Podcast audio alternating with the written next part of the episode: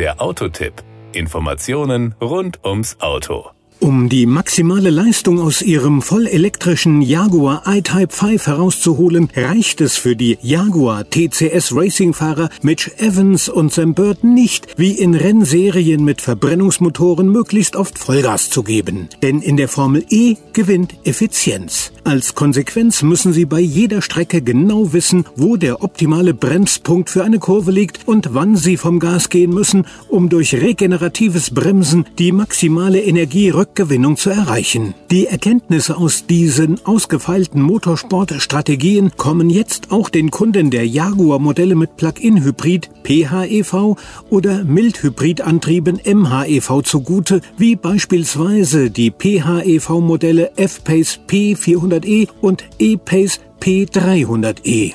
In Vorbereitung auf jeden Lauf zur ABB FIA Formel E Weltmeisterschaft erstellt das Jaguar TCS Racing Team ein detailliertes Modell jedes Stadtkurses bis hin zur Lage der Kanaldeckel. Auf dieser Grundlage werden dann in hochmodernen Simulator die Energiestrategien für die Rennen entwickelt. Diese über Sieg oder Niederlage entscheidenden Strategien stellen sicher, dass die Fahrer das Gaspedal immer zum optimalen Zeitpunkt drücken oder lupfen, um so viel Energie wie möglich zu sparen. Folge, jedes Joule Energie, das zum Antrieb des iType 5 Motors gelangt und beim regenerativen Bremsen zum Laden der Batterie zurückgeführt wird, wird so effizient wie möglich genutzt. Die aus diesem Prozess gewonnenen Softwareerkenntnisse halfen Jaguar bei der Entwicklung einer prognostizierten Energieoptimierungsfunktion PEO für die PHEV-Modelle F-Pace P400e und E-Pace 300e. Durch die Eingabe eines Ziels in die Navigation des PV Pro Infotainment Systems erhält PEU einen Überblick über Fahrten von bis zu maximal 650 Kilometer Länge, die zur Analyse in 100 Meter Segmente unterteilt werden. Anhand einer Fülle von GPS-Kartendaten einschließlich der Straßenprofile mit möglichen Durchschnittsgeschwindigkeiten und Steigungen trifft PEU eine fundierte Entscheidung darüber, wie der Antriebsstrang auf den einzelnen Etappen am besten eingesetzt werden sollte. Vorrang für den Elektromotor in städtischen Gebieten, um eine abgasfreie Fahrt zu ermöglichen, oder Priorität für den effizienten Ingenium Benzinmotor auf Autobahnen.